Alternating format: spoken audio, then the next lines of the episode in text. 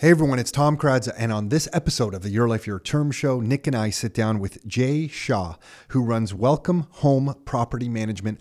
Yes, he's one of those crazy people who manages properties. It is not a very forgiving job. I feel like he's doing all of us a favor by doing what he's doing. And on this episode, we go through everything around property management, managing your own properties. We specifically dive into tenants, how to find tenants, how to screen tenants, the process for trying to find great tenants. So Jay breaks down some of his process processes and his thinking after managing hundreds and hundreds of properties. So we go through all of that together on this episode along with Nick. And if you are listening to this, we want you to know we updated the Your Life, Your Terms app.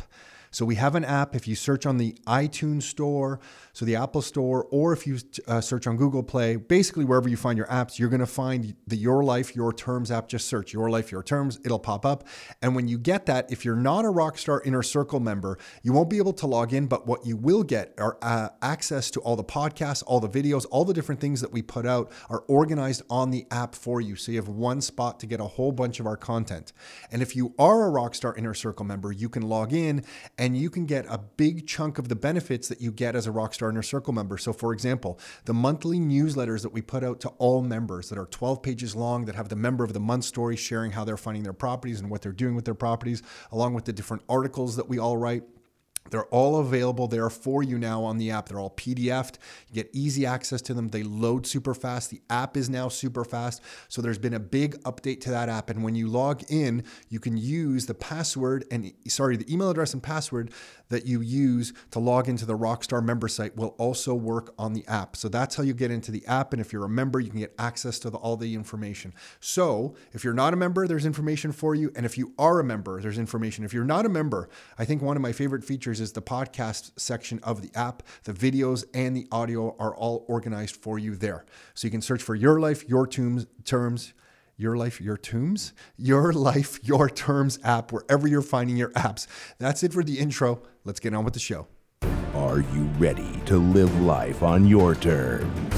Is it time to take charge? Real estate, business building, the economy, health and nutrition and more. It's the Your Life, Your Term Show with Tom and Nick Karadza. Are you ready? Let's go. We are live with Jay Shaw and Nicholas Alexander Karadza, my brother. Do you have a middle name, Jay? I do, but it's uh, under lock and key. Is it? Yes. Ooh, you use it for a password. you must be using it for a password. Hey, um, I, you, what, uh, Nick? That's my Turkish coffee. What I know is it's that? nice. I like it. This is this is a gift from Egypt, and you make Turkish coffee with this. And, And uh, I wasn't offered one. I'm sure. no, well, I haven't, I haven't fired the thing up yet. I need to get some. I think I have to get some rubbing alcohol to put it in there to burn.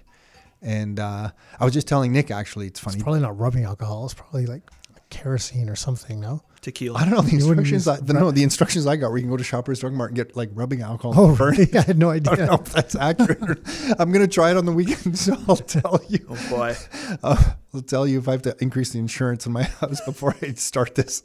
Hey, you're he's a property manager. We should say if you if you if you make Turkish coffee on an open flame in your house, do you have to change any of your like tenants insurance? No, you want to talk to Todd O'Donnell about that? He'll tell you. Hello. I, I think insurance companies love open flames. That's their favorite thing to have. Hi, I have an open flame always in my house. It's not a candle. do I need to change my insurance? And I'm running with scissors. and I run around in circles with scissors, half drunk. We had in one of our early lease agreements, we had a portable hot plate. It's like a specific clause about not having portable hot plates. Oh yeah, in, in the because I think that's that's because at when that we- time they were popular. Well, I think it was popular because I swear when we took over that student rental, there was grown adults living in some of the student rooms, and they had hot plates because they were using that room as like their whole living quarters. oh, oh, maybe yeah. I forget. I forget. When we that's from. very first uh, of the property you're talking about, where we put that in, I'm, I swear we were young, so we didn't really know, but I think there was like So those- you were those landlords, were you? what do the landlords mean? didn't know what they were doing. yeah, yeah. If that's what you're asking, then yes, 100. percent That was us. we had no clue what we were doing. We were petrified and clueless, and but I think we had some older guys, like late 20s, early 30s, and I, I don't. I don't remember, but maybe. I think they were living in there in the hot plate. But yeah, that was funny. Hot plates. People had little fridges, hot plates, the air conditioners in their unit. Basically, Little fridges are still fairly common, I think. Yeah, I think everybody wants a little. They little. call those beer fridges now. oh, sorry. It's a sorry. good point. So when I went to I didn't get the update on the little fridge. when I it's went a to, beer when I, when I went to university, the uh, the companies they had those companies that would rent out those fridges, and they had two sets of flyers. Ones that they would give to the parents with you could put your milk and your your food in there, and then the other ones that they gave to the students that was full of beer and liquor. So hold on, they've rented. There was a company that rented Yeah. those fridges for for, yeah, for student rooms. for, the year. You, you could rent them for I think it was like 250 bucks for the year, and uh, I forget what the name of the company was, but they they would show up with like a U-Haul and it would be full of these you know these bar fridges, and they had a I couple never different thought sizes. about that. What a Go to- did you go to school in the states? Oh, I went to school out east. Wow. Yeah, in Nova Yeah, because those things to buy those things. I mean, think now they're probably five hundred bucks, maybe not even that. So that time they were even less. It was probably sixty percent of the value of a fridge. The numbers would work out on that, even if you got two years out of it. And Are you from out broken. east? No, I grew up in northern Ontario. Oh, that's right. Yeah. Okay. Yeah, but yeah, I guess maybe there's probably nothing going on out there. So everybody was just getting hammered and they needed their own supply. I went to visit a friend in university when he was out there. Yeah, and that's basically why we went to visit him. Very Yeah. social. They're just very social. Why do we you know, I- paint them with a bad? no, it's not painting anyone. It's funny. I, I'm trying to think of the furthest east I've been in Canada, and it was once. Montreal. No, I went to Quebec City in high Pickering. school. Pickering. Pickering. And Yeah. since then, it's basically Montreal. I have not been further east than Canada. You're missing out. We fly right over and go right to Europe. Oh. We just skip it all. And then we don't go really to Vancouver often. We basically are barely Canadians. we don't even know Canada. We do go to the U.S. much more than we go to anywhere in Canada. there you yeah. go. We know a lot of the US and we know Europe. I feel like if I was lost in Ontario, I might not know where I was. What country is this? Where am I? anyway, I feel like we were drinking this Turkish coffee. Uh, no kidding. Um, And anyway, back to the Turkish coffee. It's a really thick coffee. And when we used to visit our relatives in Croatia, because in that part of the world, it has an Italian influence because the Romans kind of like ran things through there. But then the Ottoman Empire, like there was like a, there's a Hungarian, like they eat goulash there, Hungarian influence. There's all these different influences because basically always under attack, always different coun- co- uh, countries kind of ruling that different area. And uh, we would go visit family over there. And if we went to visit a friend with our family in that area, they would often brew up Turkish coffee. And then some of the older ladies there, after you would drink the coffee, they would read the bottom of the coffee cup because the, the Turkish coffee would just leave this little stain, kind of like an espresso cup might, at the bottom. And they would read it like a tea leaf or like the palm of your hand and give you like a, you know, a like a palm reading kind of thing from your Turkish coffee and tell you your future, Jay. So if you're ever confused about where interest rates are going next, what I'm trying to tell you is you need to drink Turkish coffee and find some lady to tell you where interest rates are Well, going. I was thinking we could have that if we have any tenant related issues on how we should deal with them. We'll just brew the Turkish coffee and we'll read the tea leaves. Yeah, not, just- not looking so good for you, Mr. Tenant. So what is going on? so we were chatting before we started recording about uh, what are you seeing out there? Like now we're entering. Uh, I think we were talking about like you know as you get into Christmas, it's a slower time. First of all, the whole market's slower, but it's a slower time of year naturally from now until Christmas. Um, how are you finding things if someone does have a vacancy in a property? First of all, are you seeing a lot of vacancies in and uh, in the geograph- geographical area that you work in? And um, what's the demand like for those vacancies? Can you talk about that a little Yeah, bit? no. Um, so I think in the market's been transitioning since March, right? I think the the peak we saw was you know up to February was the peak of the market, and then You're talking about real estate prices or demand from tenants? uh, real estate prices, Okay. right? Which kind of leads into what the demand was or is, right? Um, so what we saw once March hit, from March to about September, we saw no change in the market. Like the rental market was still strong. We were seeing properties being filled. Um, you know, roughly 30 days or so, 30 to 40 days. Um, we work the Hamilton Niagara market. So that's kind of just for context what we're doing. Um, and then as we go into the fall, it's typically the slower season. So once there's a big rush for everyone to move for September one, and the big reason for that is that kids want, or uh, tenants want to get their kids in the right school district. There's the the back to sc- or back to school, back to work, right? I mean that was thrown out the window with COVID and you know working remotely and stuff like that. But we've seen those principles stay true what we're seeing now is we're you know we're middle of november now it's starting to slow a little bit but that's seasonal right the other thing is that we've seen a consistent demand of properties and of tenants right so um, you know what we're seeing is similar to what's been going on in previous years um, but we're seeing you know we're seeing properties still rent, right? Like, and I think the biggest thing now is what do you need to do? Because at the end of the day, you can't just throw it on Facebook, throw it on Kijiji, throw it on rentals.ca and hope for the best. You have to differentiate yourself from the market and from your competitors, right? I mean, a lot of Rockstar members are in the uh, in the markets that we service, and a lot of Rockstar members are our clients. And we say to them, like, we have to find ways to differentiate yourself because a lot of the properties that we represent are very similar. They're very similar in finishes and location, and and it's all the principles that that you and Nick uh, teach. But if two, if we have, it can't just be on price. You have to find two things equal. You know, what's going to push the push that tenant to go with your property over you know the other member's property. And what are some of the things you're giving me uh, flashbacks to? Like I think when we really first started, I guess in 2008, I think we went through a little brief period where we had some investors actually offer like half a month's rent. Do you remember that period? It was really brief where some people were offering like incentives, financial incentives to rent a house, and that all disappeared, and we haven't seen it since.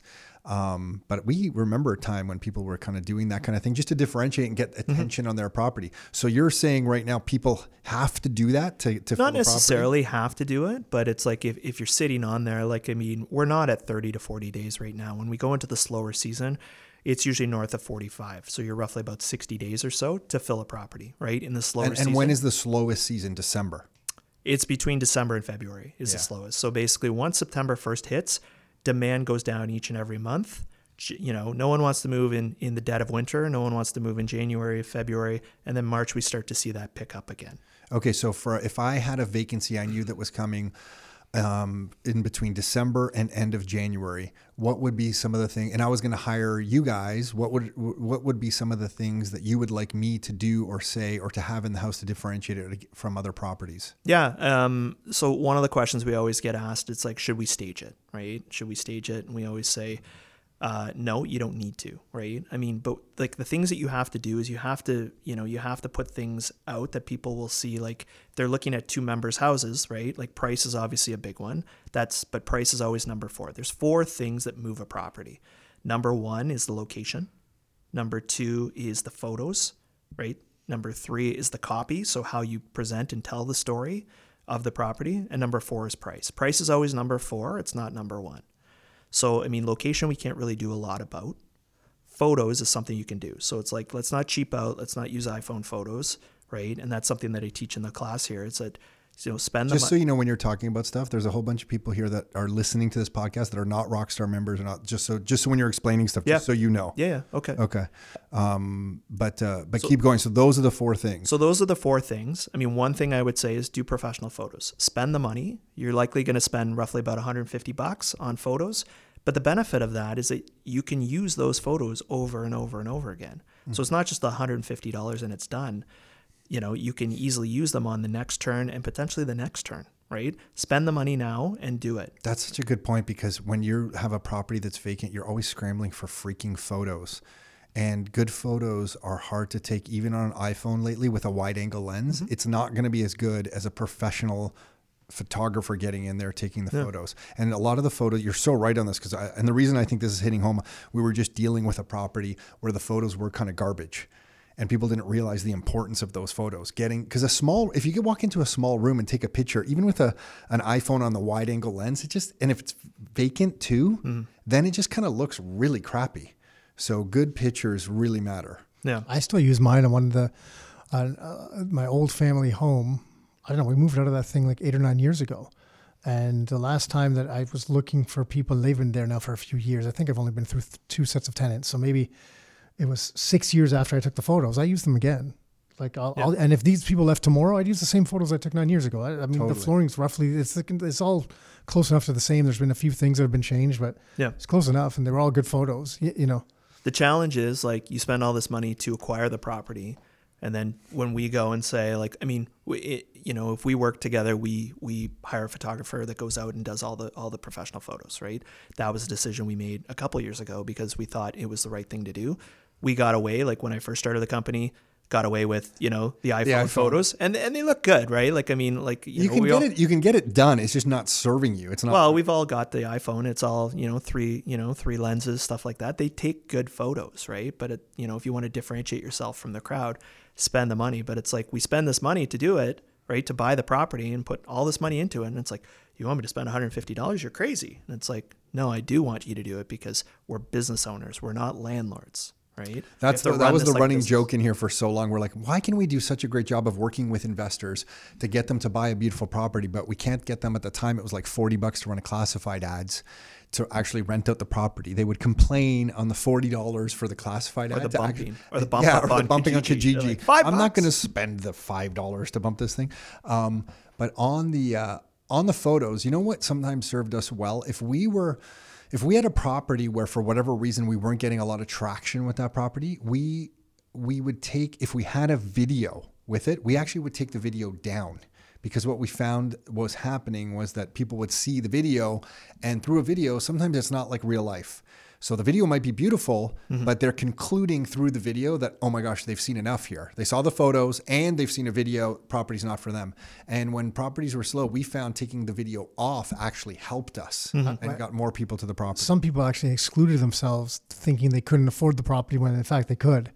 Mm-hmm. Um, we saw that as well. So so we realized that yeah, it was more important to get people, people to the property, which is the photo served that purpose more so than the mm-hmm. video felt like it was they were they were taking a tour and thinking that was it. Okay, so uh, good pictures, and then on copy, So copy, you want to spend time writing it because like the biggest thing that everyone wants to do once they purchase the property, uh, or if they're relisting it, right? They want to get it up as quickly as possible. I got to get it rented. I got to get it up as quickly as possible. And what you want to do is you need to spend some time writing this. And and uh, you know what I what I tell people is you want to spend roughly 20 to 30 minutes writing this thing because just like buying your principal residence, it's an emotional experience. Well, tenants are you know likely moving a family into there. It's an emotional experience for them. So you have to kind of tug at those heartstrings. You have to use those you know surrounding words the surrounding language. You have to paint the picture on why they're going to want to move into your property as opposed to the other one. Like we used to use language like home sweet home in the north end you know um, you know private garden oasis like we we used to use words and phrases like that that would tug at heartstrings and help paint the picture of why they needed to be in your property as opposed to someone else's really garden oasis. i know i know it's just you, you like you Yes. liked it. You liked it. it wasn't me but no, uh, I, and yeah, I th- I think things that also worked for us in that regard around the copy was we would always say major intersection uh, intersections, shopping malls, um, time to a GO train station, time to a major other intersection, just so that if someone was looking at a place, they wouldn't rule it out, thinking, "Oh, I can't live there because it's going to take me too long to get." to work or to wherever they were going. So we would do stuff like that as well. So we would try to write the copy and put in like these other things that sometimes were kind of missed on Yeah. properties. But I think that's a, a that's a good good point. Nick always believed in painting the picture that you describe, like writing about the backyard. I remember that one house, Nick, up on the Hamilton Mountain. Remember we discovered we had a pear tree? You discovered that. You love that pear tree more than anything. Oh, oh my really? God, there's a pear tree. They can sit here and look at the pear tree. Yeah, I thought it was amazing. I like the I like the patio in the back. I was like, as long as they can sit on the patio, who cares if there's a tree there? or Yeah. not? So in the copy, we wrote that you could have you could pick your own pears. that you had a pear tree in the backyard. People did like it. Some people came to the property thinking, "Oh, is that the pear tree?" so, So this stuff, the Oasis comments, is that my garden oasis over there? And you could say yes. You could put a sign and saying this is your garden oasis Here. we, we had this property i think it was last summer we were filling it for an investor and it was a, a triplex and it was a studio on the third floor and i swear there had to be a 100 stairs going to the top and and, and the what did you say? the- Workout included every day. No, but you know how we described it is that be in the best shape of your life, climbing a hundred stairs up and down every every morning and every night, and people came and they did either one of two things: Counted the stairs. they counted the stairs, or they came and they were like, "Oh my God, all those stairs!" And you're like, "It's the first line in the ad." Yeah, yeah, yeah. It's proof that sometimes you can have great copy and they still won't. Yeah, yeah, yeah. I can totally see people counting the stairs. Um, on that note, with like duplexes, legal second suite, accessory apartments, and stuff like that, do you manage those kinds of properties as well? How are you handling noise complaints? Do you have a way? Are you setting expectations before people move in? Or do you not manage properties where you're like clearly this is going to be a problem with noise with the upstairs and downstairs person? I just say that 'cause Yeah. some properties that we've owned, the floor it, it's it might as well be a freaking amplifier Mm-hmm. from one side of the house or one level of the house to the other side of the house. Um, to be honest, we don't really have a lot of problems with that. We don't have a lot of people calling to complain uh, or concerns about it. Um, I think as part of the screening process, what we do is we're very upfront with um, uh, with the people, like especially like the people moving in downstairs, where it's like if you have a family with two young kids, like my little guy's five and he has you know two lead feet, so uh, you know I kind of pity the guy who lives uh, in, the basement at my house, but it's like I, I said that right out in the front end. I'm like, listen, I have you know for me anyways, I'm like I have two young kids, like you know they they get up early. Uh, and he was a single guy and he was fine with that. But like in our vetting process, what we do is um, sometimes we get the tenants, they ask the questions. They're like, who lives upstairs? And it's like, we have to be careful in terms of what we can say and how much we can say for, you know, privacy reasons and stuff like that. But what we can say is that there is a young family that lives upstairs, right? Um, they do have kids, like things like that, so that then the applicant can choose whether they screen themselves in, screen themselves out. And I mean, the benefit to working with a property management company is that if that's not a fit for them, like we had, um, you know, a, a, an applicant lose out on a property last week, um, and they were, you know, disappointed. We're like, hey, we have one two two blocks over for hundred dollars cheaper, so we were able to redirect them over there. Cool. Yeah. What are you doing on uh, credit? Sc- what's your favorite credit screening technique now? Is it uh, an, a, a service, or you? What are you doing for that? Yeah. So um, actually, really interesting story. So we were really early adopters. We'll decide if it's an interesting Oh, okay. story, Jay. Okay, you tell a story, and then we will tell you if it's. Sorry, I'm, Is that what the Turkish? I'm bothering co- is that what the. Turkish coffee yeah, is saying? I I had too much coffee. I had too much coffee. Go ahead. My apology. Um, my apology. we we were early adopters at Naborly back in 2016 when they first came to Canada, um, and then this year they had a bit of a, I guess, a technology glitch and a staffing issue. Um, so we made a switch. We switched our provider in, I guess, end of April, and we switched to another. Um, we switched to another provider, um, and that's worked out really well for us. Like, I mean, we've been able to get the the service that we want. We get the you know credit reports we want in a timely manner, um, and the user interface is really um, uh, the user interface is really uh, positive. Like the the applicants like it. It's quick. It's seamless. Um, and then once we have that, we get. Wh- which one are you using now? Uh, we're using a program called Certn. And then what is it? So it tells you. It's telling you income. It's So- telling. Does yeah. it do social media checks? So it does it does income, uh, background, social media, credit score. Um, I'm sure there's one I'm forgetting here. Is that one? I, I can't remember. I think it's very fast. That's doing the one where it checks your bank accounts. Like if if the no, tenant, no, we don't. We don't. you don't do that one. We've tried that. We've tried it a couple Yeah. times. Didn't, Um, didn't and- work. so the problem was this, right? Is that we got we we beta tested it with a few people and we got some pretty hard pushback. And I had a really Because the tenants didn't want to give up their ten- banking information. tenants didn't want to give it out. Number one, and I had a really hard time myself, like ah. trying trying to push that because like if it were me, I wouldn't be prepared or willing to give that information, right? Yeah, got you want to pull my credit? Great, pull my credit. But it's like you want me to link my bank account? I'm like, mm, Okay, so for anyone listening who's not aware, some of these services, if the tenant puts in their banking information for TD or BMO or RBC, there's actually APIs, like which is an application programming interface for the, the the techie crowd out there, where these services will tie into the bank, which is I didn't know this was legal, and pull out their deposits for payroll and see things like if they're buying stuff at Pet Valu or whatever so that you can see if they're buying pets if they're telling you they have no pets but they're shopping at Pet Valu it becomes Well, I think I told you that story last time, right? We had uh, a client and he asked us to run a secondary application using that program. And the tenant didn't disclose that they had pets, but when we ran their credit Seeing through that these purchases? no, there was a there was a vet bill, oh god right? it. and That's funny. And yeah, no, the, the, where we heard that from is that's one one that they use in their like sales pitch of why this works. But I hadn't heard that story before. yeah, wow Yeah. yeah So that's why they use it in their pitch. It's Yeah. a good one. yeah, that's a really good one. Yeah. Um, but I can see on a few tenants recently, um, I, th- we've had pushback too, where we've just heard the tenants. I could see that. I wouldn't. That wouldn't. I I wouldn't wouldn't my want- thing. My thing either. I think maybe the younger crowd gets more and more used to it, but I think maybe if you haven't been through that before, you're like, "What are you asking for?" Um, Okay, so you so how are you checking income then? Pay stubs and that kind of stuff. Yeah, so they have to um, they have to upload either an employment letter or two recent pay stubs within the last 30 days. Got it. And then we put that into the algorithm, and it basically kind of gives us a thumbs up, thumbs down. What- How are you verifying those? Because those pay stubs are so fraudulent. Like there's, there's, it's so common for them to be fraudulent. In, Yeah. in rentals, not just in mortgages. Yeah, yeah, no, no, good question. So we actually, uh, we actually phone the company, right? And we don't phone the company with the phone number that's on the Uh, application. yeah, you look it up online. We look it up online, we Google it, and then we phone the main line. And that's challenging too because, like, for privacy laws, it's kind of like they can't tell you anything. They're like, we can confirm they work here, and that's pretty much it, Mm-hmm. right? You can't like we can ask like, what's their title? We can't tell you that. Can you confirm that their salary is And I X? Kind of I kind of that. agree with that. I mean, like I don't know, there's got to be some line. Well, if someone's somewhere. calling just out of the blue, Yeah, yeah, yeah. That, that kind of that makes sense. Yeah. That, that's why you do get employment letters. But if you're calling someone, you can confirm they work there from that, from, you know, with that line, and they do have some sort of proof of employment from that company.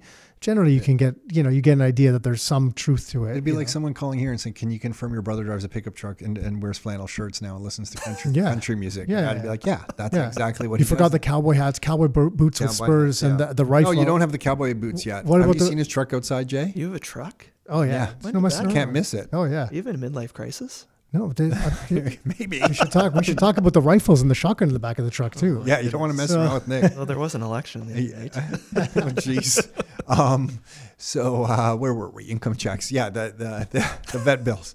So you you're getting pay stubs. You call and verify. You said upload. Is that to your um, property management companies like portal itself or somewhere else? A service you're. So they get what happens. So they pay for the application. So we, we charge for the application. Okay. The third party charges for the application, and, and then they get a link by email to fill out the application, which goes to the third party provider's website, and then they take them through. so it's getting it all done there. exactly, and then they provide us a package. Like That's with, Certn doing that. Correct. Okay. And then they provide us the package with the the application, the credit, the credit report, all the documents, and then we package that and we underwrite that. And by that, what we mean is we send it to the owner, right? We basically say here we summarize everything. Here's what's good. Here's what's not so good. We make a recommendation. And Okay. at the end of the day, it's up to the owner to say, I'm comfortable moving forward, or I'd like to keep looking. A challenge we often had with investors was a sense of urgency. If they were filling the property themselves and they actually got some people to fill out applications when they were showing it, sometimes they would wait like three or four or five days to run stuff and then rev- then wait two or three days to maybe call us to get our opinion on some questions they had or whatever. So a week would go by, and when we, whenever we discovered a week, we're like, we don't even have to have this conversation. We're positive the tenant has moved on Mm-hmm. to find something else. Have you? Do you have like a specific timeline or strategy Yep. that you like to work with? Yeah. What is that? Yeah, we basically put in that email that summarizes everything. That, um, 24 hours For the right? We- tenant or the landlord to, to get back? for the landlord to get back to us, and we just say if we don't hear back from you, then we'll proceed in moving them to another property. Okay, what about if you have multiple tenants who are interested in a property? Do you just do a first come, first serve, or um, is there a strategy for getting them to kind of quickly fill out the documentation that you need? Because sometimes a tenant will say, I'm interested, but the missing piece, like the income verification, is taking them like three days, and you got somebody else kind of knocking at the door. How do you, how do you handle Yeah. that one? So, I mean, what we do is through our leasing agents, we have them follow up and basically say there is another offer, right? So if you're interested, we need it like by, we, we try and do it like auction style, right? Where it's like we need it by six o'clock today. okay. And then we package it all. And as they come in, our team summarizes, underwrites that, gets it ready. Um, and then we send those documents to the owner and we basically say, we need an answer in 24 hours. Yeah. And we've had it where like owners have gotten back to us in 72 hours and they're like, okay, yeah, I'm ready to move forward. And we're like, yeah, they're gone. We, we just placed them in another property. And, and the owners, and- I'm sure, always look at you like, well, what, what, what took you so long? But usually it's the, landlord or owner themselves dragging their feet. Well, and there's not much we can do, right? Like we we tell them on the front end, and that's part of what we do. Like when we onboard a new uh, owner, whether it's for management or for lease only services, we we basically uh, on the forefront. You're going to get an application. You need to make when you get that application, you need to make a decision in 24 hours. How do you handle investors? I don't know if you do this uh, proactively, who say, "Well, I want to add an addendum to the Ontario Standard Lease because I got my. I know you guys are the pros. Like I know you guys are the pros, but my, you know, my uh, garage." Maintenance agreement or you know is the best garage maintenance agreement you've ever seen and it's a separate garage on this property so i need them to sign off on on this thing Well, they usually they usually have all those surprises at the eleventh hour. So like, Yeah. yeah, I want to I want to charge for the garage. Yeah, now." yeah, exactly. That's what I'm talking like, about. Uh, Yeah. Why didn't you tell us this on the front end, right? yeah yeah exactly how do you handle all that stuff So we basically we like if they, it's like anything else. No one likes surprises. Tenants don't like surprises. No. So we tell them like we can go with them, but they're probably going to walk, right? so at the eleventh hour, if you're doing this, like that's not negotiating in good faith. That's actually negotiating in bad faith, Mm-hmm. right? So on our intake forms, what we have is there anything that we have that open-ended question: Is there anything else that you need to tell us about the property? Mhm, got it right? So if it's not in there, and we've done that, we're like, "Oh, I told you," and it's like, "Here's the form. There's nothing in here about you know the garage, right?" So And then you're using the Ontario standard lease, I assume. Do you have, and do you just use the lease as is? Do you have some favorite, um, you know, uh, some clauses that you want to put in there or, or not? How do you, what's your definitely don't just use the Ontario standard lease. Okay. Yeah, you need to have an addendum or an appendix to it. So our appendix is, I think it's 15 pages, and it covers everything from smoking and cannabis. Everyone says their addendums like covers everything. Yeah. everyone's got. Yeah, everyone's got everybody the- has the best. Anyone that, addendum. that creates their own i- is like mine's the best. Listen, I've seen a whole bunch of addendums. I, I have written the platinum version. of And to all be these. fair, they're probably ninety percent of all of them are probably the exact same because they're Exactly. copied from one to Yeah, another exactly. to another. Yeah, But why? Exactly. But but you're saying that obviously for a reason. So what are some of the highlights or what? So I bought mine. I Okay. bought mine from you know a paralegal who wrote it, and it was written like a paralegal. Yeah. Um, and then I basically just took like it, it's comprehensive from A to Z, and I said I want that, I want that, and I want that, Okay. right? So it's like, and he sells that appendix right online, like, and I encourage everyone, including the class that I teach here at Rockstar. Um, the gentleman's name is Harry Fine. Uh, he was an adjudicator once upon a time at the landlord tenant board, and now he's a paralegal representing just landlords. Uh, and he teaches people on how to be a landlord, and he te- he sells this appendix. Um, and I think it's a hundred bucks. It's the best hundred bucks you'll ever spend because it has everything. So like some of the clauses that we have in it is how does parking work? How do utilities work? Smoking and cannabis. Got it. So it's all very clear. Right. Even if it's stuff that is, some of it I'm sure is obvious, but it's just very clear when it's written down and someone has to sign off. It beca- it, it removes any gray area. It can save you a lot of awkward conversation, especially I'd imagine for any duplexes or legal second suite stuff. In those situations specifically, mm-hmm. I think that stuff really matters. Like garbage, who's taking it, where. To, I remember on on one of ours, people were arguing about the garbage. Like you know, they're putting their blue boxes too close to my blue boxes you know and i was like really this is how we're going to spend tuesday morning talking about blue boxes but uh, so that's cool That wasn't Okay. the pear, that wasn't the pear tree house, was it? no that was this is a different house no no this is a house where i took aiden once we had to collect rent in the basement i'm like aiden you got to come with me i collected rent i went downstairs in the basement and we're having a little bit of a noise problem with these people in the basement and they opened the door just a crack which is just already suspicious. And we thought they had other people there, but we were trying to get like proof of this. And I could see a bed through a little crack that was like in the family room area that they had set up. And I put my foot and block them from closing the door. And I just remember, yeah, yeah, that was my advanced landlord. That's a that's landlording. I should uh, teach advanced that. I should landlording. teach that in the class. That's a yeah. You just jam your foot right in there with your like 10 year old son right behind you. I remember he's right behind me. And uh, looking back at this was all stupid. I shouldn't have done that. But, uh, and I was looking in, I'm like, hey, is there anyone else living in here with you? And they're like, no, no. And they're trying to shove the door closed. And uh, anyway, I ended up getting the rent and leaving. Um, and then we found out that uh, that's how we found out if someone wants to move people into your house, friend or family member, and they're not on the lease, that's totally fine in Ontario. And uh, and and the other tenants were starting to complain about the noise because there was more people living there, but they wouldn't sign off. I think it's on an N6, a landlord tenant board, a document. I think it was an N6, like disturbance of my reasonable enjoyment of my house or, or whatever it was. I- N I- five. and is it an N5? Okay, I don't know why this situation might have been an N6, but N5 for that then. So if it was an N5, I couldn't get them to sign off on it. So um, they were complaining that there was noise by the other tenants and their enjoyment of their house was being disturbed, but they wouldn't sign off on this document. And it turned into this kind of just like circle He said, fest. she said. Yeah, Yeah, it, was- it was really difficult, you know? Um, anyway, sorry. I don't know where we were. I took us off. I took us off track yet again. I think we were talking about But lease but and the yeah. So but you should add stick foot indoor as an advanced landlording technique. Okay, I'll, I'll Like, this talk is about big that. time. I'll talk about that tonight. Yeah, I'll talk about. I'm teaching the class that tonight. class is so- tonight. I saw that. Yeah, yeah. so Okay. I'll, I'll talk about that tonight. So thank Oh you. yeah. Hey, no problem. Yeah, can you write that down on that sheet? Yeah, no, don't. You know what? Listen, trust. You probably listen. I know that's super advanced. You'll remember it. Just you know. But if you do that, remember to wear running shoes because they're a little softer and they kind of you know. What about cowboy boots like Nick has? Cowboy boots do a good job, especially With Spurs. With so you know why Spurs. Yeah. cowboy boots are actually really good because they're thinner at the front, so you can j- kind of wedge it in. Oh. You know, where a running shoe will bend a little Oh. That's bit. true. So That's true. With I mean, look, if you walk around with anything with Spurs, no one's going to mess with you So if you collect rent in Ontario with cowboy boots and Spurs, I would say you're going to collect the rent.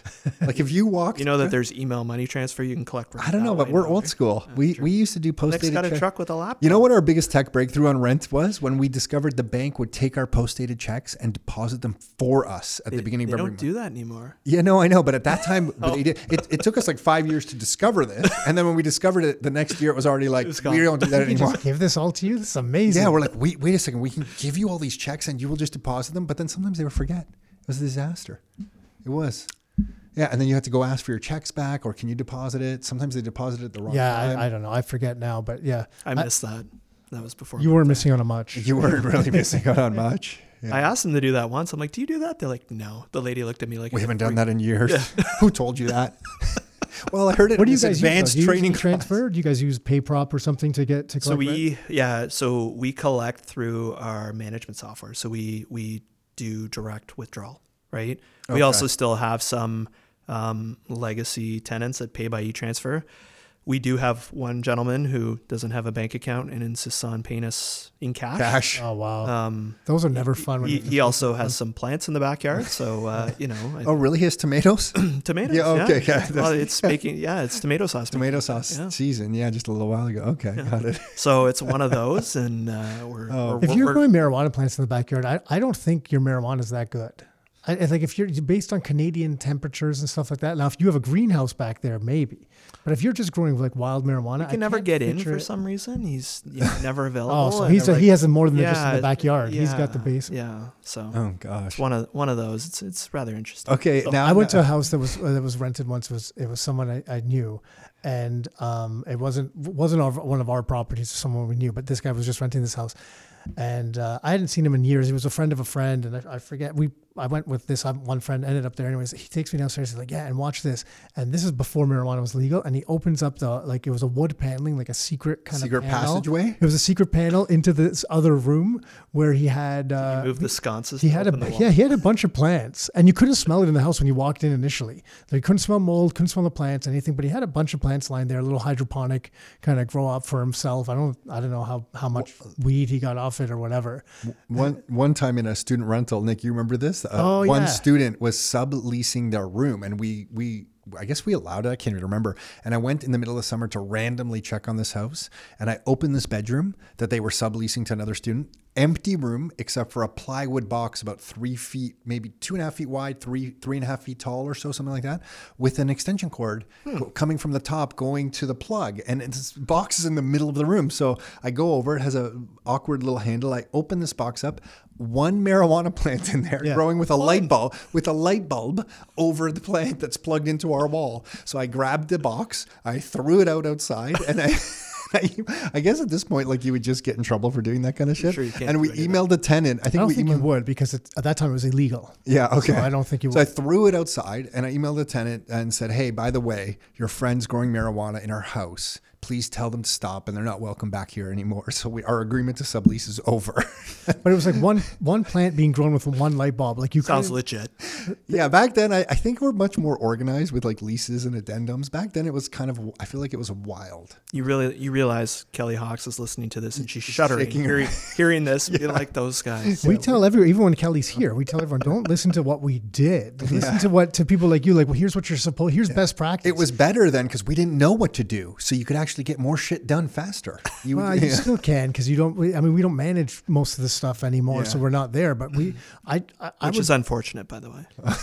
well, I would still. But a lot of things are just managed the same way. You just get have to get it done. Like you just, I know, and I know officially, I get it. There's these rules. You got to do it this. Look, when things are being done for the best, it tends to work out. You know what I mean? Now, if you're being a loser about things and you're trying and you're harassing someone and you're doing bad things and you're taking some of their like you know you throw the guy's marijuana plant, you, just, you didn't throw it a safe that you didn't know what was in there. You, know what I mean? Like like you're doing You're- the right yeah. thing anyways. No, you're, you're not ab- going to get in trouble. Yeah, you're absolutely right. And like what we tell our clients is that you don't want to end up at the landlord tenant board. And what we try and do with clients and tenants that we have issues with is that we try and deal with it outside the apparatus of the landlord tenant board because number one, it's going to take us, you know, four years to get there. And number two, once we do finally get there, you typically like it's not set up to be pro landlord, right? It's set up to be you know, pro pro Sure. tenant, the big Yeah. bad landlord. So we try and do like I mean things like that. We've had issues like that where we've gone out of our way and just basically like bluff the tenant, like you get rid of it, or you know it's over four plants or whatever it is, uh, or you know we can get the police involved, knowing full well that we'll call the police and they'll laugh at us and they won't show up, right? But they don't know that, right? So what we yeah, owe, sometimes it's Now just do. getting, getting it. Well, you just told it. but now. kind of going on to like I save wanna- that clip and send that everywhere, Jay. but I think like I don't want to put words in Nick's mouth, but one of the things that we always do in our company is like I like I strive to you know with our staff is treat people like you want to be treated. Mm-hmm. so it's like it, you know you don't want to be that landlord. Like the biggest thing when I first started, when it was just me managing my own properties, I was really sensitive about being perceived as a slumlord. I never wanted to be a slumlord. Yeah, so I've always gone out of my way to go above and beyond and do what's right. So it's like putting myself in the tenant's shoes, and it's like, you know, you don't have hot water on a Sunday and you have two kids, right? Because you know your hot water tank with Enercare or Reliance went out. Well, you look at your phone. It's Sunday morning. Uh, do I really want to deal with that? Well, if it were me, I'd be mad too. Mm-hmm. So why can't I pick up the phone and why can't I make that call? So for me, that's what I tell our staff to do. It's like make the call. do Totally. That's the thing. right. Right. Just talking about police there for a second, I'm having flashbacks to two different situations we've had over the years with investors. One where somebody wasn't getting the rent collected and they drove to the person's house, and I got a phone call because this is, was a friend, a personal friend of mine, while they were at the front door with a baseball bat with the door open looking to collect rent. I don't know if you remember that one, Nick. And I was I know like, dude, stand down. Like you need to back away from the situation right now. And another time in a 12 unit building where someone I know was trying to get out. They were they I think they were like dealing meth or something out of one of these apart like apartments and disturbing the other people and this person was trying to do the right thing and they had just had enough. The other tenants were complaining in these this apartment building and they had literally just hit their max. So they jumped in a car, picked up his cousin and his brother-in-law, both big boys and started driving to the apartment building and called me on the way. And i had to arrange a call with them and a paralegal to explain to them because they, they they were Yeah. going to go there and get themselves in a bad situation. So i had the paralegal explain to them legally how they were going to like end up in jail in about 90 minutes. And uh, luckily we got them to kind of stand down and turn the car around and go home. So i'm like sometimes people's emotions both on both sides tenants Yep, and landlords absolutely. just get absolutely out of control and it's just better to go through the la- we all complain about the tenant act in ontario and the landlord tenant board but you know what?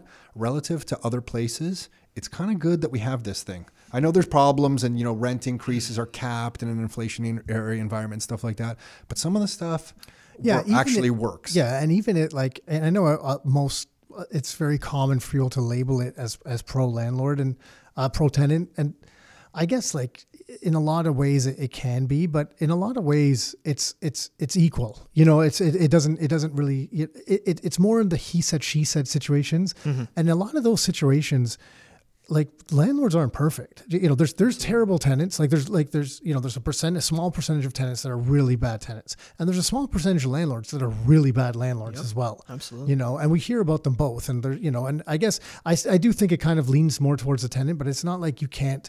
Um, you know, like evicting for non-payment of rent, particularly, is usually a pretty straightforward process, unless there's you know the property's in state of disrepair and this and, and I get it there are these small a number of cases where it is a professional tenant and Yeah. that type of stuff but overall the the problem with it is to me the bigger problem with the landlord tenant board is is the, wait delays. times right Yeah. now. like it's it's a Yeah. mess that right? that that freaks me out just about government stuff like how do we spend all no this money in anything Yeah, like it's like we spend all this money in this province and in this country, and we have like the basics like healthcare, transportation, tenant the, like we have all these I saw- fundamental things where where I'm like, where is our money actually going? Like to this day, I still don't know. Two and a half years after this pandemic started, do we have a single extra, a net extra bed in Ontario, and do we have a net extra nurse? Like one. I don't. I don't. talk to anyone- does- I don't know this number. Yeah. If you talk to people in the nursing industry, they're going to tell you no way because because they're all. But how is that not like a number that the media would Well, not at- be reporting on? I, I don't understand. Well, look at right now. You know the, the Tylenol shortage. You know Yeah. the kids Tylenol. To try to alleviate it right now, Aleve's another brand. Yeah. That was, that was pretty So cool the way you good did that. Hey, dude, like that was that. really That good. was I, I I- I own stock in. Uh, no, Aleve? yeah, yeah. He's here all week, So- isn't he? Tip your but but to so to to deal with it, one of the things I, I just saw recently is they're going to allow some to come in without the French labels on it, right? So that's what the government. Oh, that's the big government thing that they're doing, and I'm like, so that's what you're doing to solve this problem? Like that's mm-hmm. you think that's going to and to that's be been part of our big- delay that we get can't get French labels fast enough on Apparently, these I don't know how much of the delay, but that's that's they're saying there's just that way. There's no stopping the import because it's there's new labels or something, and that's those are the ones going to the hospitals. And I'm like, this is what the government's working on. I mean, they built they they bought how many extra vaccines that no one cares about, like 10s of mm-hmm. millions, and we can't get some Tylenol. Like you know, do a trade. I don't know. Yeah, so the tenant board stuff, it would just be nice to get that solved. Like, come on. We have They've been talking about it for years. Now Kelly did say that they're finally, and I did see some numbers from the tenant board that they're not. this, this is almost They're not as far behind. They're well, they're not falling further behind. So so the amount of cases patting themselves on the yeah. back. So the, this well, they was got rid of the fax machine, right? Yeah. They retired it. yeah. Yeah. But this is I think it was last month, September, or October. It was I'm pretty sure it was September. The number of new cases being dealt were just above the number of new cases being kind of uh, requested. So they're not falling further behind. And they are supposed Kelly did say that they're she felt they were actually making progress finally in hiring and stuff like that. Remember when, I don't know when we were speaking to Yeah, her last time she you're was right. on here. Yeah. So I don't know if that's true. Like I don't know where that sits now. That could all be have you know gone She'll be back. back soon, actually. So we'll get a, we'll Yeah, get the It's a, so- update on it's that. a tough job. Like I mean, we've we've used Kelly on a, on a few cases, and I just, I just, I'm so grateful for having someone like that that that you know can navigate our clients through that process because it is it's a frustrating process, and then you go through it. Like I mean, we had one in a student rental where it's like. You know, we had a we had a student with multiple personality disorder. Nobody. Oh, knew. no way. We were able to get him out, and then another student sued myself and the owner of the student rental because this kid killed his goldfish. So somehow we were responsible. And Come on. we had what did to, they we had see? to what did they for see for 90, goldfish? 99 Yeah. 99 cents? Oh, it was like it was like there was a, a laundry list of things, and we had to go for four hours at the landlord tenant board with Kelly, wasting our time. And it was we were found obviously, you know the You were found not guilty yeah of exactly the goldfish right murder, yeah, thank- of the murder. There you go, right? But why didn't you give them a five dollar gift card to PetSmart and say go get another gold goldfish? No, I I think it would have was a tried. matter of I think it was a matter of principle. There's a whole laundry list of things, and it was just four hours of your life you're never going to get back. So I think like going back to the whole landlord tenant board, and like what we always advise our clients to do, like to go there because as a property manager, I can't represent you at the board, right? So we have to refer to a paralegal, um, and uh, like that's time that you're not going to get back. And I think we all know you can easily go and make more money, but on the time front, you're not going to get that back. no. So if Oh, you I- can if you can find ways to make and I've done it cash for keys and made arrangements for, you know, let's this isn't working, we're going to go our separate ways like, you know, we'll agree to end the tenancy and in consideration we'll give you X, like same kind of deal, right? Find ways to find solutions that doesn't involve the board. Yeah, It'll try- make your life a whole lot easier. Yeah, you're right. Try, and and try to take That's the, a good tip. the emotion out of it, right? And that's where you, that's where you Yeah. you have to take the emotion out of it Yep. to do that because if you just base it, sometimes you base it on just the principle, and you're going to be completely in the right. Yep. And you, you but you have to just swallow it and just to make allow things to move on at a quicker pace, which sucks. Yep. It sucks to have to do that sometimes because from an emotional standpoint, you're like, no, screw this and screw them. Yeah. I'm in the right here. Why should I be doing this? But it's just the way the world works, right? You're just gonna if you want to move on, you got to be the bigger person and go deal with bigger problems, get this one handled, and move on. and sometimes you don't have a, uh, a choice. So in this case, the tenant brought a tenant application against myself, the company, and the owner, and we just had to go and sit through it, right? and it was just like, you know, it was a complete and utter waste of time. And I commend the owner for having sat there and like, you know, stomached it, and like, you know, we we built a case, and like I said, but you don't have that choice. So sometimes, like, you know, and even a week out, the owner was like in communication with that tenant to basically be like, I'll give you this, right? I'll give you money knowing full well that she was in the right if you drop this today. And the, the student wouldn't. And he's like, okay, well, so he could have got, I forget how much the, how much it was, but he could have got money just to let it go. And he ended up getting nothing. Sometimes it's the, the advice they're getting as well, because we're involved in a situation right now through the brokerage. So these things come up, and it was just a transaction, didn't close, variety of reasons, whatever. But um, it looked like there was a pretty easy settlement to be had. And it seemed like there was very close to this all being taken care of, and everyone's like, okay, you know, I wish this didn't happen, but if we, if this, you know, if this settlement takes place, okay, good enough, we'll move on. Then all of a sudden, one of the parties went to a different paralegal, got uh, moved on from his lawyer, whatever lawyer he was using, and went to a paralegal. And this paralegal just drew a hard line in the sand. And you know, we heard from other uh, legal representatives now they're like, oh, this guy's just tough to deal, like just unreasonable, always willing to deal with, you know, a pain in the butt to deal with. And now they're just from what the settlement was about. They're, this guy thinks they can get so much more, and they're just like it's just a waste, a waste of of everyone's time. time. Why- But the person doesn't know that on? this paralegal is just wasting everybody's know, time. But he's drag billing everybody and he's court. getting, yeah. He was just running up the bill. Yeah, right? Yeah, totally. yeah. So there's uh, yeah, and they don't know. I'm not saying that they don't know, and it's just like you know they hear a big number. It's, it's no different. I mean, it's just every industry. I mean, one of the first properties that I ever sold as an investment property was a flip. And when the realtor came, I ended up listing it with the guy that gave me the highest. He's like, "Oh, I think I could sell it for this price," which was you know whatever twenty thousand dollars higher than anyone else said. And I was like, "Wow, that's amazing! Yeah, that's the number I want." We didn't know that was just like the most basic realtor trick to Yeah. get you to list with them. Yeah, like a week and a half after listing it, he's like, "Hey, I think we listed too high. We got to drop it by twenty grand." I'm like, "What?" What the hell? Wow, I didn't really. And you're signed that. up for 90 days. Yeah, Yeah, yeah, yeah, Nine, nine years. So yeah, I learned that one the hard way.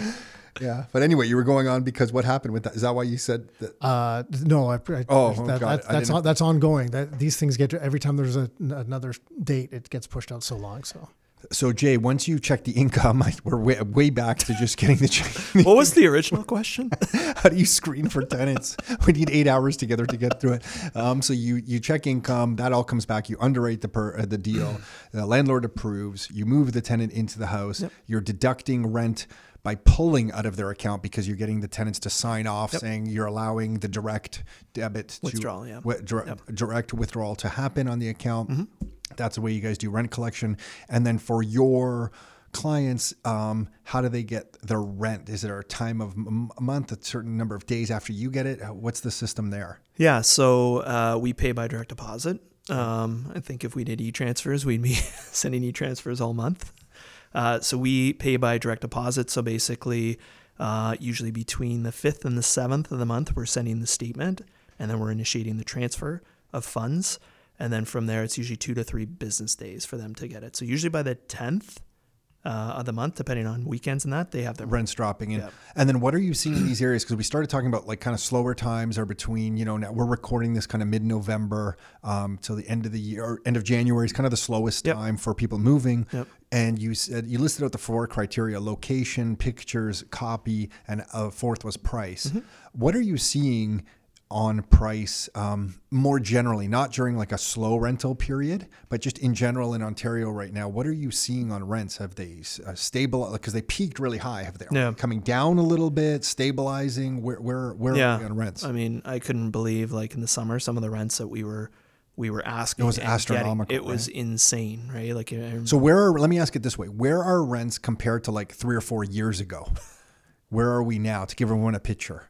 Not uh, not Yeah. against the highest of the highs in the summer, because I imagine Yeah, that yeah, didn't maintain. Where are we in rents from? So I think about three years ago, like we would say, like on a like on a main floor unit, we've probably gone up six to seven hundred dollars. So what what is the do- actual dollar amount? So I think three about three years ago for a main floor, we were renting it for about seventeen hundred okay, plus utilities. and now it's like twenty three. Now it's anywhere between twenty three and twenty five. Like, Okay, like and we- that's for we- what a three bedroom main floor of a house Exactly. in in in Hamilton or in, in the Niagara region um or Hamilton. Yeah, Hamilton, Niagara's probably a couple hundred dollars less. Okay. I would say not not by much, right? Depending on there's factors and stuff. Just broad. Okay, and if you had to give me the same ballpark for a basement of one bedroom or two bedrooms or something, it's- Probably two bedroom. It's more Yeah. more popular. So we're at about, I would say three years ago we were probably at about 15 Okay. and now we're at about 18 so we're 18, about 500 $500 more. Okay.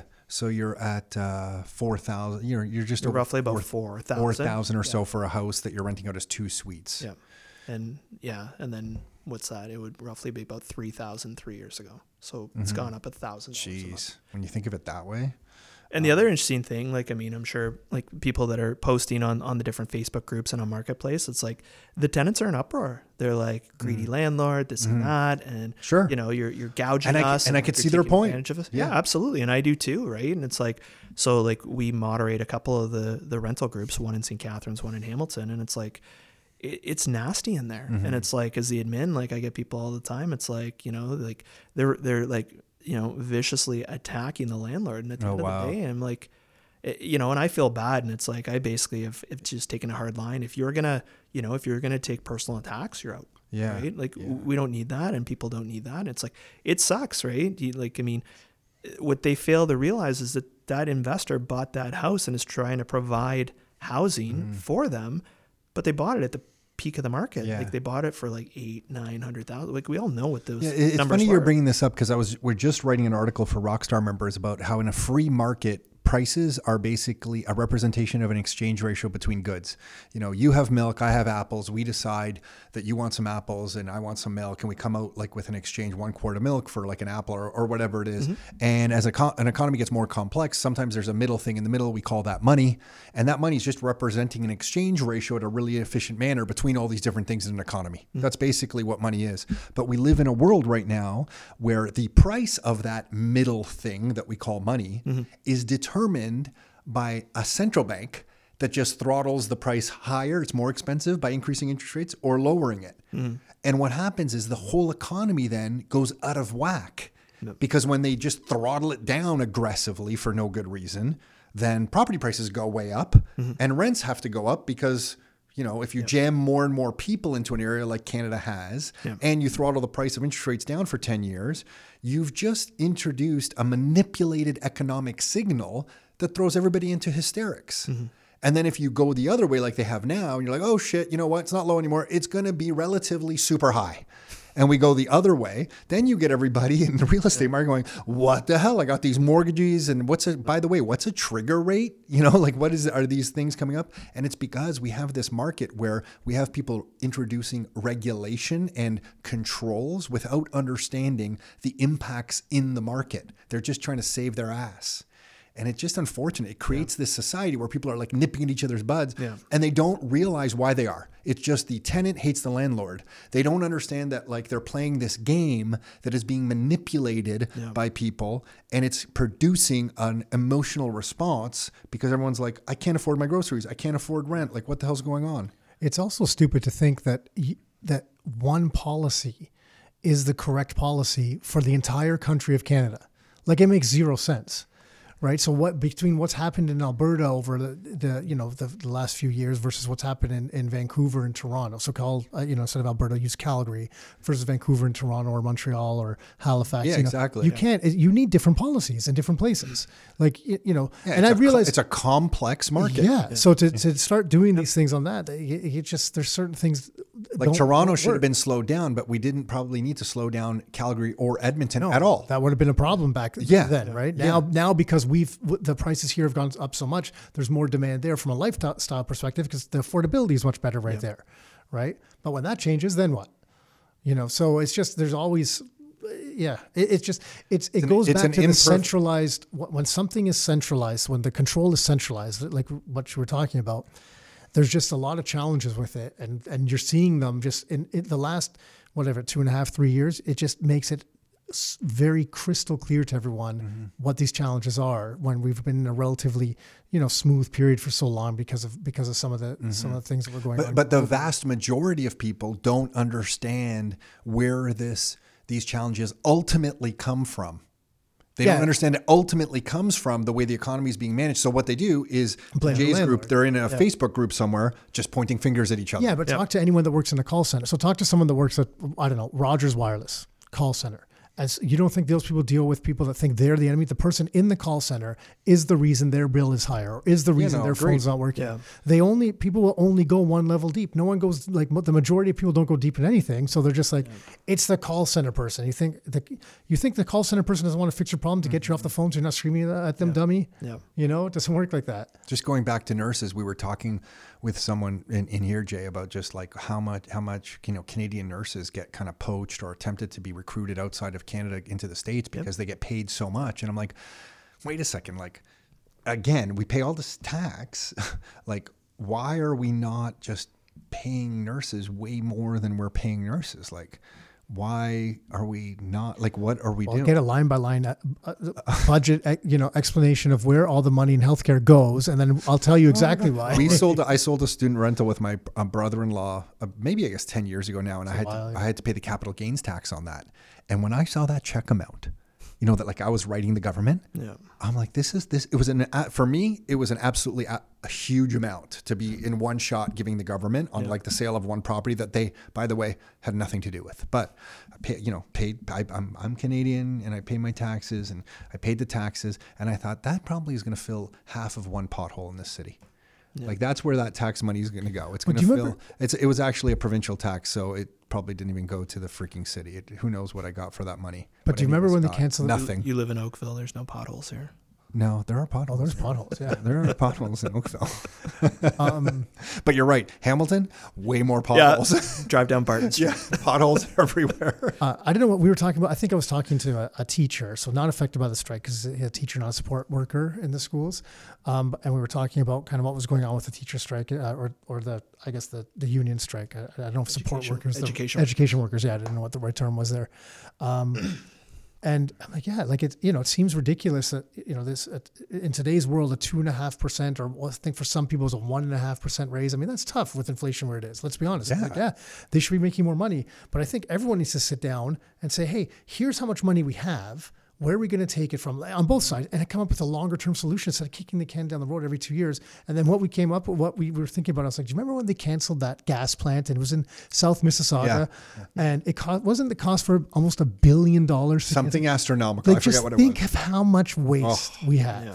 Just think of how much waste. we have. Think of that billion dollars. Like, what's the raises that we could give the nurses and the and the education workers now, right? Like, there's just and, and there's and there's like every year or every couple of years there's there's always stories of this. Not of not these small. There's uh, there's a number of stories with small ways, but there's always a big one that comes out, and you're just like, what the? I don't know if there's doing? any truth to this, but did you hear about the hotel cost for one somebody who went to the was it the Queen's funeral or something? Yeah, it was, it like was six, Trudeau six thousand dollars yeah, a yeah, night well, or something. Yeah, and, and they won't even they won't say they won't say who stayed. stayed in there. I'm like, who was spending six thousand dollars a night of Canadian taxpayer dollar to sleep? And didn't we go with mean- the largest delegation there too and stuff? We, I think we went to the largest delegation Oh, for that else. climate change thing they had in Scotland.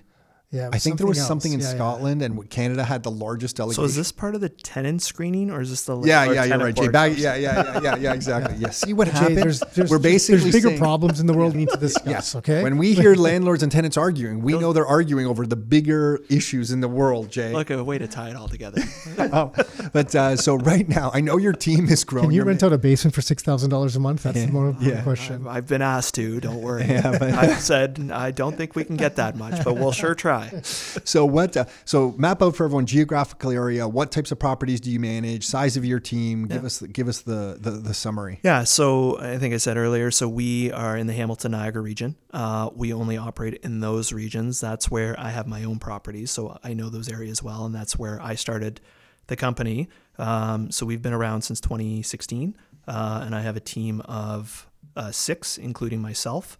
Um, we have uh, multiple leasing agents, maintenance coordinator, property manager, um, onboarding operations, and then we just hired a couple maintenance techs. So we hired two full-time maintenance techs Awesome. um, to work with us, right, to give us some, um, you know, some ability to try and control some costs. Because like we had the big, you know, conversation about controlling costs. What we were finding is, you know, the elusive handyman is always the hardest to uh, to uh, recruit, and what we were finding is that they were just not showing up. They were, you know, they were expensive. They were not reliable. So we decided that we were just going to control that. We're going to Wow. control the price. We're going to control the cost, the availability, and That's a uh, big decision. it was. It was. Um, we didn't know if we would have the work for them, and we have the work for two, which is great. And um, um, you know, when we communicated that to our, t- our our owners, we're like, we're doing this like in your best interest because at the end of the day, what we do each and every day is about owners, right? It's about making them profitable. It's not about making Welcome Home profitable. And I always equate it to this like, if you're cash flowing, you're profitable. If you're profitable, you're happy. And if you're happy, you're likely going to buy another property. And if you buy another property, we hope that we have the opportunity to work together. So we did it that way. And what we do is basically, you know, our portfolio is a mix of single family, duplexes, triplexes, and then we've gotten into multi. So we have a few small multis. You have now. Yeah. Got it. Okay. So um, yeah, but it's uh, every day is a learning experience. Like you know, going into you know duplexes, triplexes, we're like, oh, we got this. And we got like our first couple multis, we're like, whoa, this is like Totally different. It's a totally different animal, right? But um, you know, I think we're we've gotten the hang of it, like, and we continue to grow. And I think like the biggest thing that we try and do is just we want to be different. We want to be customer focused and customer centric. And uh, with uh, with property management, it's a tough racket. And you know, I've told the story before on how I got started with mine. And if you go on my website, you can hear the story and read the story about how I got into property management. And it was one of those stories that hired a property manager, right? Spent more time managing the property manager. It sucked. And I just vowed to do differently. So, what I've done, and I'm really fortunate with the team that I've built because they're the ones that are doing the heavy lifting. They've done a lot of the heavy lifting in helping grow and scale the business and, you know, providing a great customer experience for both our owners and our tenants. Yeah, cool. Jay, thanks for being here. Nick and I got up to, uh, we started a property management company way back and we, st- we got up to like 34 doors and I think we broke or 36 doors. I forget how many it was. There's a long story and, and, Yeah. and there's a big story. in- Long in, story. in there Good well. story. Good story. We'll funny have to share story. It's a- day, yeah, it's yeah. a good story. I think it worked out for everyone in, in the best way possible. But uh, so congrats because you, you you're doing a lot of great stuff, and we know this is not easy work, man. So thanks for everything you do for. Um, managing people's properties. You teach the class here at Rockstar. Thanks for handling Rockstar members the way that you've been handling them. Um, really, really appreciate this, man. Thank you. We always get tons, which shocks me that a property management class here at Rockstar can get such positive reviews, but your class, no joke, gets always an amazing response. from Wait till you add the foot in the door now, man. That's Yeah, it's just oh, going when to you get better and better. yeah, when you, yeah, cowboy bo- cowboy boots with uh, foot in the door strategy. It's online tonight, so I don't know how I'm gonna slide that in. I might have to Oh. get the foot up there. yeah, you'll get it in there. Um, Jay, and the URL for anyone to reach you is Yeah, absolutely. Uh, welcomehomepm.ca, and you can go on there. Everything is on there our story, our background, even our pricing. So we put our pricing up there in terms of what we charge, and we do full scale management as well as we do tenant placement. So if you're just looking for tenant placement, we can definitely help you. Uh, we help a lot of uh, repeat business and repeat members do that, and then we can do full scale management as well. cool. WelcomeHomePM.ca. Jay Shaw, thanks, man. Really appreciate this. Thanks, guys. Thank really you. appreciate Thank it. you. Thank you. Hey everyone, hopefully you enjoyed that chat with Jay Shaw. You can find out more about his services at welcomehomepm.ca. And if you are listening to this and you don't have the Your Life, Your Terms app, you can find it wherever you're finding your apps. You can download it, throw it on your phone, and get direct access to a whole bunch of the content we put out, all organized in one app for you. That's it for this episode. Until next time, Your Life, Your Terms.